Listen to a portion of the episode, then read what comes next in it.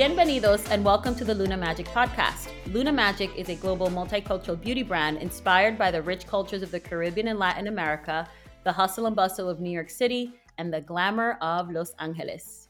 In our podcast series, we will shed light on the behind the scenes of building a business and or a career, the community that supports us, the stories of others, and a few things that we have learned along the way to win big. Today, we have a very special guest on our podcast show, Thatiana Diaz, editor-in-chief at Remezcla, beauty expert and former beauty queen, Miss New York U S A twenty fifteen. Please help me to welcome the one and only Thatiana Diaz. Yay. Hi. Hola, Reina. Beauty Hi. Queen. Excited to be here. Yes, yeah, so let's take it back to like memory lane. I think Thatiana and I met professionally early stages when we were launching Luna Magic, and she was so gracious to include us in this, I think it was Refinery twenty-nine article yeah. around the next big Latina-owned brands that have launched in retail. And I just remember thinking how excited we were, A, to share our story with her, but having this collaborative moment between Dominicanas, right? Like yeah. us being Dominican and uh, her being from Dominican, and the synergies of beauty and editorial. So I want to give you your flowers and say thank you so much for including us, because obviously uh, having the support of the editorial community, especially early on when you're starting a business, is crucial. So muchas gracias for that. Thank you. Um, so You're welcome. Um, I want to start off by really learning a little bit more about you. Can you tell us a little bit about your backstory and your background? I mean, I think it's so fascinating of how you were able to go from a beauty queen. Uh, and it's funny because I bet there's a lot of process involved. I think people think it's just about being pretty, but every time I've heard or read about pageants, it sounds like hard work. Yeah. And how you were able to, to transition that experience into what you're doing right now, which is leading the charge at one of the leading um, Latinx um, editorial companies uh, of today. Yes. So um, I'm first gen Dominicana. Uh, my parents were born in the Dominican Republic. I was born and raised in New York. And I actually was a criminal justice major when I started uh, my studies. What? Yeah. I, I thought I was going to be a lawyer. I was pre-law okay. track. And, um, you know, when you grow up with, you know, immigrant parents, they want like whatever is yes. safest. Um, yes. And I was yes. always, I was always one to talk back when I was young. So they always called me La Chiquita Abogada. And okay. Esa sí va a ser abogada. Esa sí va a ser. Esa habla de. So that always like stuck in me, and like I always thought like just because that's what I was called that I was gonna be a lawyer, and like my mm-hmm. parents were so excited at like that being my future, and um, it wasn't until I got to college that I realized that I wasn't super passionate about it, and I was like, wait, what am I doing? Um, and when I. It was funny because I sat down with an advisor in college and she was like, what do you love to do? And I didn't even realize that I had loved storytelling and writing. I was, a, mm. I was an editor in my high school newspaper. I was a features editor in college. Um, my mom used to say when I was younger that I used to fill up journals. And I remember these journals, like she used to have to buy me a new journal like every other week because I was just writing, writing, writing and like sharing my thoughts all the time. And so writing has always been a passion of mine. And that's kind of how I stepped into it. But on the sideline, I had been doing pageants. Um, I was actually forced into pageants by my parents. Funny story. Wow. Um, they, my mom loved Amelia Vega, who won Miss New York. Oh, of course. Yes. I mean, for those who don't know, Amelia Vega was this, I, well, she's, you know, she's still around, obviously, but like she put Dominican beauty on the map on a global scale. And I remember when she won, everybody was like, it was like winning a soccer championship. It was at that level of seeing Dominican beauty yes. um, on a global platform. Yeah. And my mom had put me in modeling school because there was some etiquette classes attached to it. And she was like, right. okay, we'll just put her in this. Um, and someone at the modeling school had told her, hey, I think she would do really well in pageants. My mom heard that and was like, you need to do this. Um, so I really wanted to make my... I, make my parents happy um, and like do this for them more so because at the time mm-hmm. I was very tomboyish. I was very into basketball. I wasn't like glitz and glam. I hated the color pink um, at that wow. time. Love it now.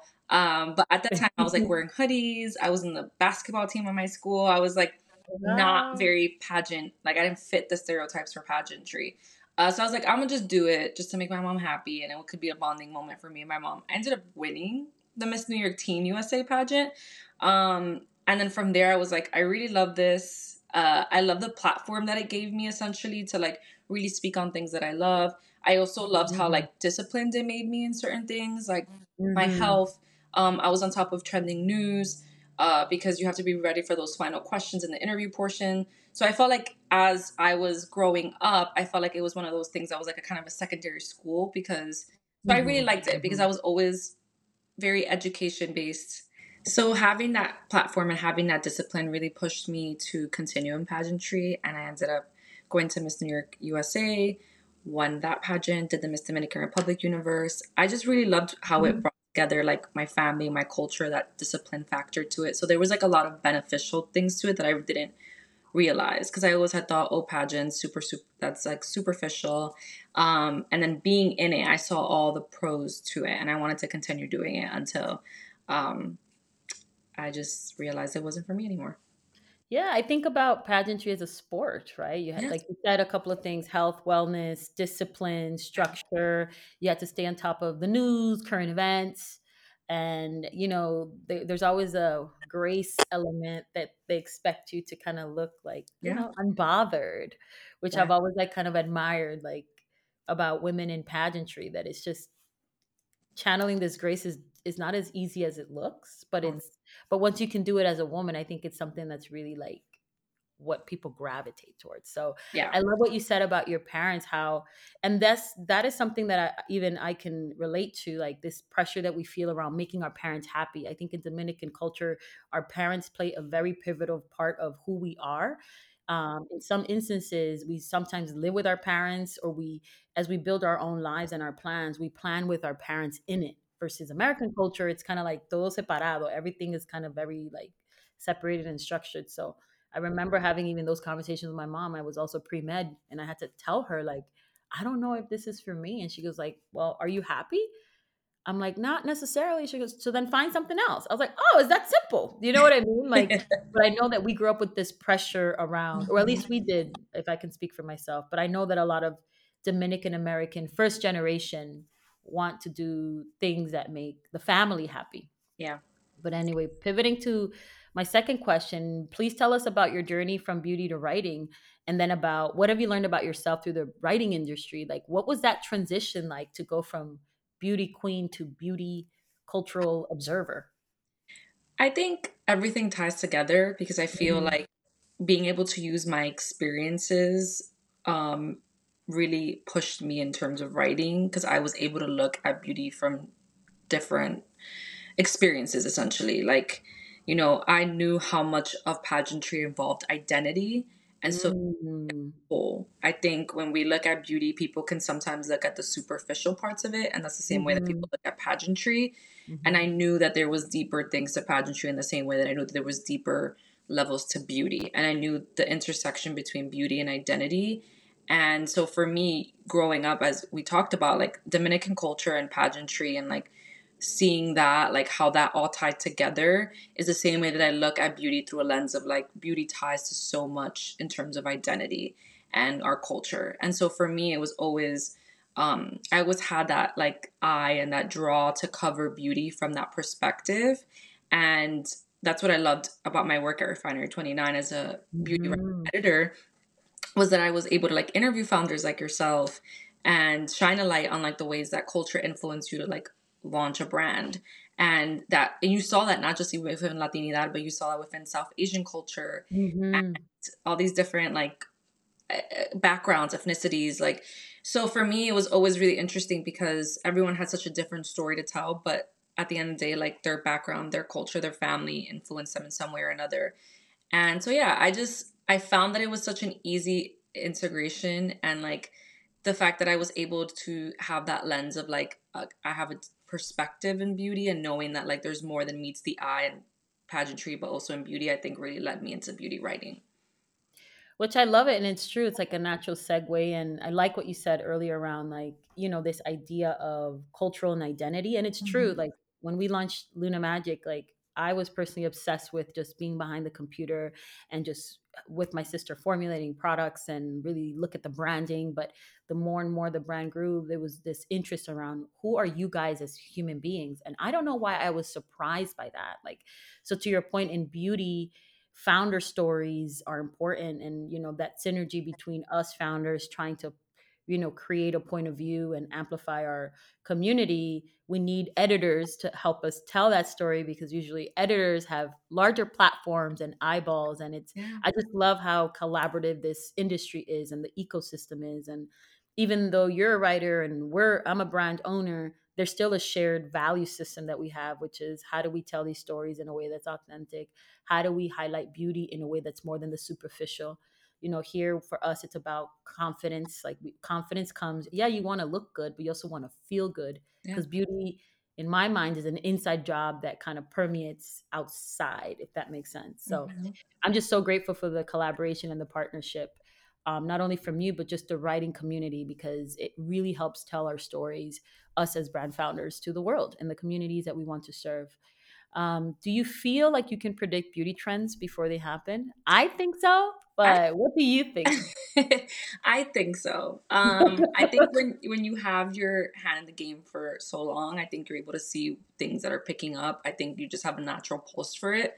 Mm-hmm. Um, So I, I sometimes can call out, oh, I see that this like ingredient is becoming super popular.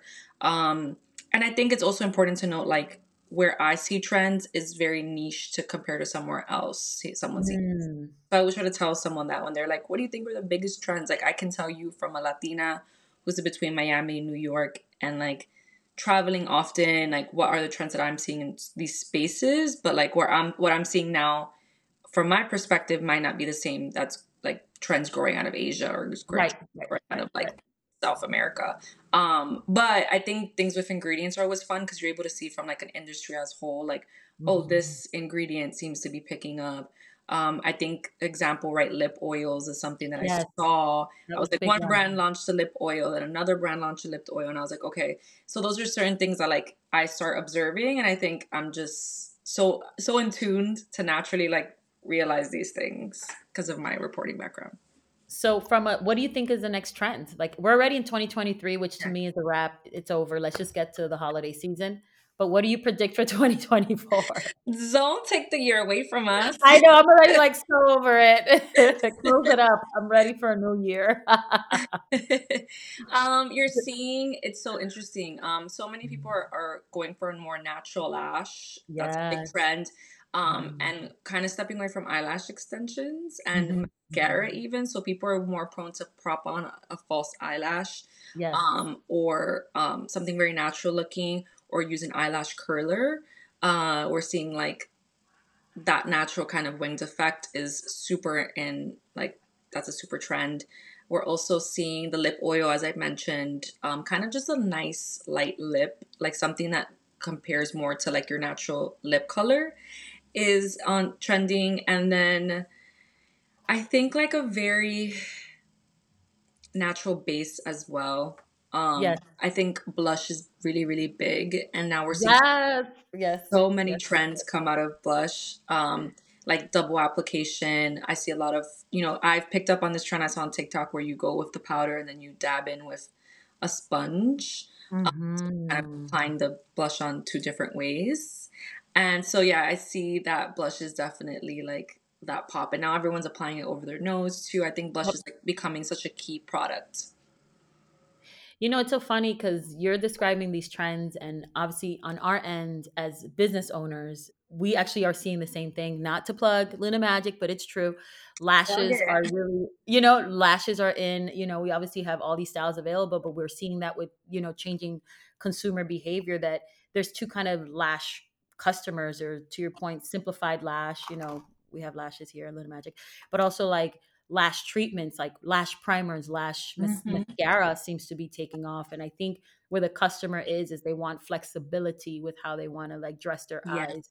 Um, I agree with blush. Like we had this, we have this blush in this specific color, Alia, which was named after my daughter, um, that has like taken off. And, you know, we had a makeup artist, um, Manny M U A, kind of talk about blush. And to your point on TikTok, everyone is like obsessed with like the like, blush and yeah. all the things that you can do. So agreed that we're also seeing these trends in terms of like sales and what our customers are coming to Luna Magic for and what they're interested in. So we're trendsetters in different ways. Yes. So I've seen that you said that you, we've worked, that you've worked with Refinery twenty-nine and People en Español. With both companies, you launched cross-platform channels.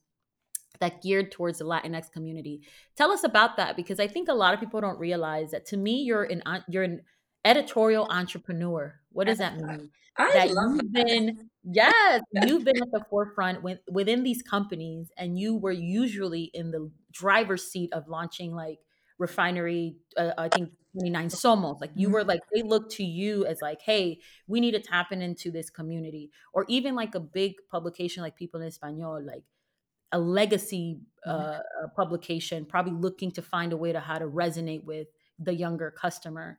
Yeah. How did those conversations go? They came to you, Thatiana Diaz, to say, hey, we're trying to do this new and innovative thing.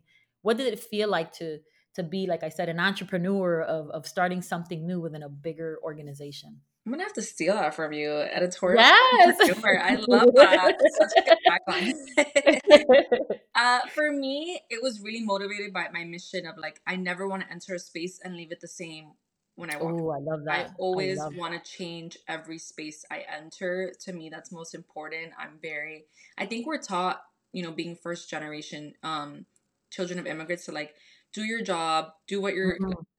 what you're kind of told to do. And like, mm-hmm. like, that's it. But for me, I just, I always felt very rebelled by that. I, I always wanted to rebel against that and like mm-hmm. change spaces, because I never saw myself in these spaces. I felt like I was always settling with the media that I was absorbing. And mm-hmm. so like, I, it was two extremes. Either like English content was never geared towards me and more towards like non-Latine Not, mm-hmm. not Latinx um, consumers. And then everything that was for us was in Spanish and very mm-hmm. older generation geared. So it was like, I never had anything that kind of met me in the middle. And that was always very frustrating. So I always felt like if I'm going to enter this industry, I'm going to do this. I really want to shake things up. And so uh, when I entered People en Español, it was that kind of, I had the most amazing mentor there. Charo, she works for the New York Times now, and she was the one who like saw something in me. I was always trying to pitch yeah. these ideas to speak to like this younger audience who is absorbing their content in English. And she kind of told me like, hey, lay it out. Tell me what your vision is. And that's how we launched People Chica. Thanks to her, I'm really believing in me and seeing something in me and like what I would be able to provide as like this young Latina. And then at Somos, uh, for Somos for Refinery twenty-nine, it was conversations that were ongoing because the uh the company as a whole was seeing that there was this missing piece of Latine um audiences, and they kept saying, you know, a lot of brands kept coming and saying, we what are you doing for Latinos? What are you doing for this consumer? And they had nothing. Um mm-hmm. So that's when I came in. I was like, we can do something. Um mm-hmm. And so, yeah, I think it was really like this need that not only I saw, but also there was a lot of the market saw. You know, we all know the numbers. We hear over and over mm-hmm, mm-hmm. the buying power that Latino households have. So for me, it was just like I had the numbers to back up what I felt from the beginning. Um, and yeah, I think that's really what like pushed me to launch this. But I think really it's in me is just like I never want to leave anything the same. I love that. I'm the same way. Like it's always leave it better than you found it, yes. which is like a classic uh, mission statement for life. I love what you highlighted is the importance of mentorship, right? I think people don't realize how key it is to open yourself up to somebody who's either been there, done that, or somebody that truly supports you in mm-hmm. this, like I keep saying, entrepreneurship venture, um, and that trust that you probably Uh, created with Charo, who I don't know, but sounds she sounds amazing. She's incredible. Um, she sounds incredible to kind of be open to your ideas and what do you think? You know what I mean? I think yeah. as first generation uh, folks, um, and at least in my family, my mother didn't go to. My mother just was just had a high school education. She yeah. didn't go to college. She didn't have a corporate job. She she didn't really like know how to like navigate mm-hmm. past what she understood. And it's just I don't know if that's the case with your family, but I just love that mentorship. Like, and speaking of mentorship that you've received, um, what do you do to contribute to your community? And it doesn't have to necessarily be mentorship, but how have you kind of taken this massive career and all these opportunities and, and paid it for, pay it forward? Yeah. So I actually do have mentee. Um, okay. Yes. I just, I, I did a wonderful program with the Word Agency founded by Latina mm-hmm. Zoya Darton. Um, she opened up this uh, Open Doors mentorship program, which I uh, signed up to do with her. And um, my inbox is always always open. My D Ms are always open. Um, when anyone reaches out, I'm always happy to chat with absolutely anyone. I always, I always say, like, I have a virtual open door policy. Um, I tell my employees the same thing, same thing that I have on my social media. I never want anyone to feel, I'm also very uh, transparent. Like, for me, if any time I've ever had a call with anyone that's asked for a call, I'm very much like, I'll tell you, I'll talk about money. Right. I talk about uh, salary. I'll talk about the challenges, because for me, I feel like with women, especially women of color, mm-hmm. we're so scared to talk about this, but it ultimately helps us more the more transparent that we are.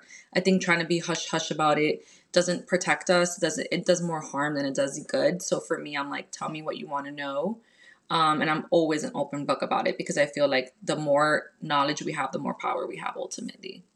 I agree, and having not being afraid to have those conversations, to be honest, because I feel like, you know, even if you look at the data, like our earning potential, like oh, we yeah. have ways to go as Latinas and women of color compared to other groups. Um, and, and I think it's amazing that you even you're willing to open the finance conversation. I feel like people like sometimes are like, think it's a bad thing to want to a get paid what you deserve, or it's a yeah. bad thing that you actually want to make money off of your craft. Yes. You know what I mean? I think uh, you, every, at the end of the day, finances is what we all need to sustain a life and to feel comfortable and to feel good, right? We all have yeah. bills to pay. We got bills to pay. But I mean, men, we all- men, men talk about it like nothing, and I feel like nothing. Women, it's so taboo. And yes, men are so down to, like, I say it with my husband, like, the way that they just talk about salaries and talk about okay. like, yeah, yeah. like nothing is just like, for me, it's always so frustrating. So I'm like, I really do wish more women felt comfortable. And I get it. We've been made to feel like we have to hush, or we risk right, our right. job, or we risk this, or we risk that. And I just feel like there's, there's more benefit to risk than when sharing. I agree. And it, to me, it's all in standing in your power. The more you know, the more you're able to help yourself. And when you help yourself, you help your community and people around you. And we take care of our families. Yes. Um, so speaking of that, right, uh, you faced many challenges, I, I'm sure. I think that a lot of people think that when they see things on Instagram, it's so glossy. Wow, she probably has no issues. She looks so happy all the time. So if you're, if you can get vulnerable for a moment and talk about any challenges, or maybe one or two that really changed your life, or Uh, as you addressed it, it kind of took you to the next level of where you wanted to be. Yeah, of course. Uh, for me, I feel like I really had to work hard to enter any door. I feel like people get the Instagram, like, snapshots of like me being walking through those doors and being past those doors. But to get through those doors, it was never easy. Um, mm-hmm. And anyone, my career is really blessed thanks to Latina women. Um, every mm. role that I've ever had, when I looked back, was thanks to a Latina woman that was there in my corner. Um, it wasn't because um, it was given to me on a platter or anything. Like, I really had to hustle and network and meet other incredible Latinas who helped me. But I always like to share the story of my Refinery twenty-nine job that I had as a beauty writer. I had gone to an event that I was honestly on the fence about. Thank God I went. Um, I saw I saw someone that I interned for, Latina Magazine, years ago at the bar, and I ran over and I was like, hey, just in case you haven't know of any opportunities. She's like, I heard someone's leaving the Refinery twenty-nine beauty team, and she just happens to be Latina too. Email this person. I ended up emailing said person, and they were like, wow, can you come tomorrow for an interview? And I got the job. And it was, yeah. And then it was Charo who got me promoted at People en Español to run People Chica. And then it was another woman who actually pushed for me to become editor-in-chief at Remezcla, who had told the C E O, mm. you should check out Thatiana. She's doing incredible work. She could probably do it here. So at the end of the day, there was always another woman rooting in my corner. Mm-hmm. So to go back to the challenge, it was that if it wasn't for these women, the challenge was always that it was never easy on my own to get through those doors. Like, I was applying to jobs, but I was always so stereotyped. I remember I interviewed for a job once, and they were like, are you going to, it was like an entertainment writer, editor job. And mm-hmm. they were like, are you able to cover general market? And I was like, what does that mean? And they were like, are you, yeah, they were like, are you able to cover like more than like Sofia Vergara? And I was like, what? That?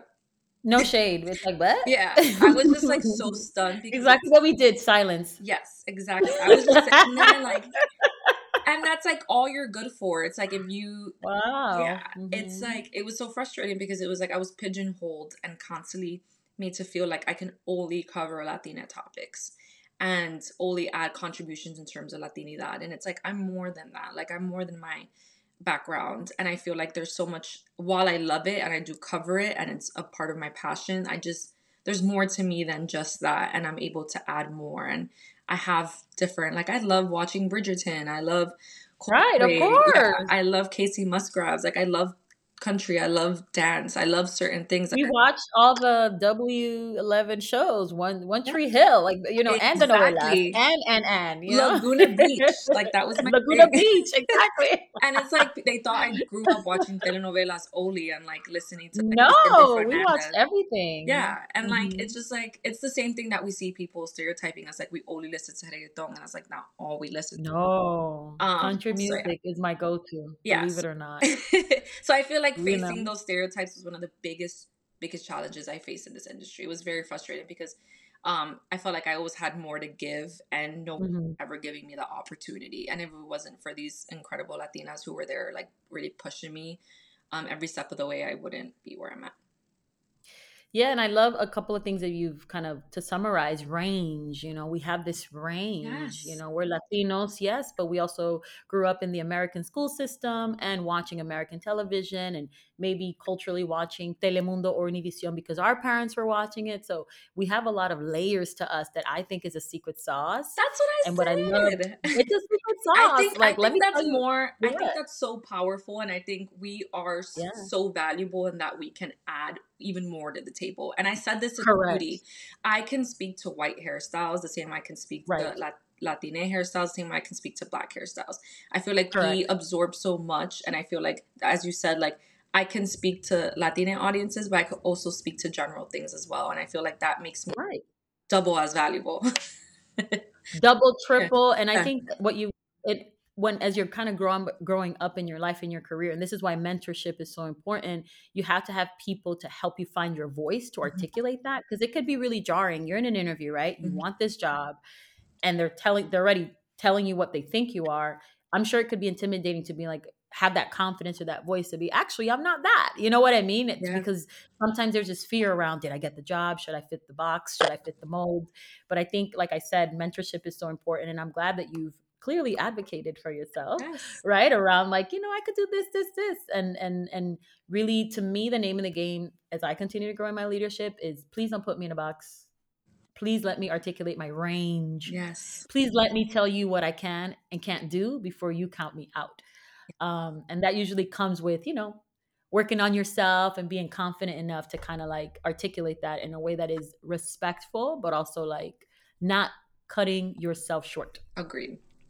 Love that. So to wrap up this interview, this has been delightful. Um, I love to ask a vision question. Mm-hmm. Where do you see yourself in the next five years? I see myself, you know, what's funny because I always had such a like very meticulous answer for this. I always be like, I right. can do this. But I feel like this industry is ever so evolving and mm-hmm. we as humans also just evolve and have different interests. But I really do see myself continuing to change every space that I walk into. Um, I do have some things that are a little like, I want to definitely become an author. Um, I definitely Ooh, I published eventually. And um, I, I want to continue. I don't want to give up on media. I want to continue to, even if it's a different sort of storytelling, I always want to be storytelling no matter where I'm at, um, because I feel like there's so many more stories to tell. And I, I just, I love it. I remember I almost gave up on media so many times because no, yes, because media needs you. I know. It's just like, as I mentioned, those challenges, I never envisioned yes. myself being yes. an editor in chief. Like I could tell you, I, I remember telling my then boyfriend, now husband, I was like, if I become an editor in chief, I'm going to be like forty-five, fifty.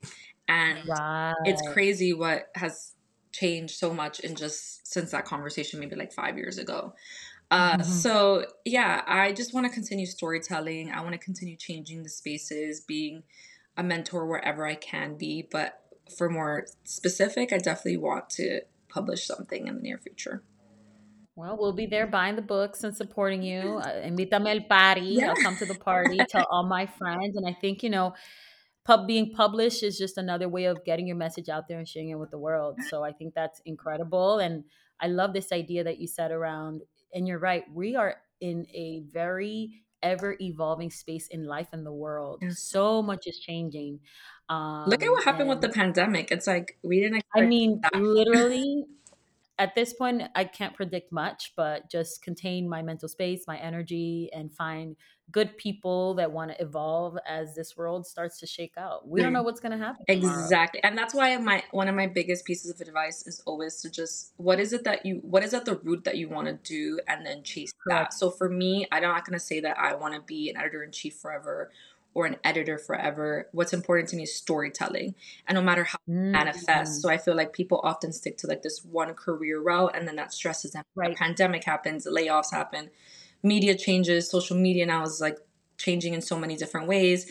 I think figure out what is that you're truly passionate about, in the not specifically to a role, but what va- what's valuable to you. And for me, that's storytelling, diverse storytelling. And so I, that's like, and it's beautiful that you've nailed it, because sometimes people, when I ask them what's your vision, it's like, blah, blah, blah, blah, blah. And I think, and if anyone's listening, I would encourage you to really sit with yourself and ask yourself that question in a simplified way, because it's a filter that's going to help you as you make decisions or mm-hmm. look at opportunities or even come across people and they don't make you feel good. You'll know if you look at life through that vision. Like for yeah. me personally is to bring more beauty into the world. That's it. Yeah.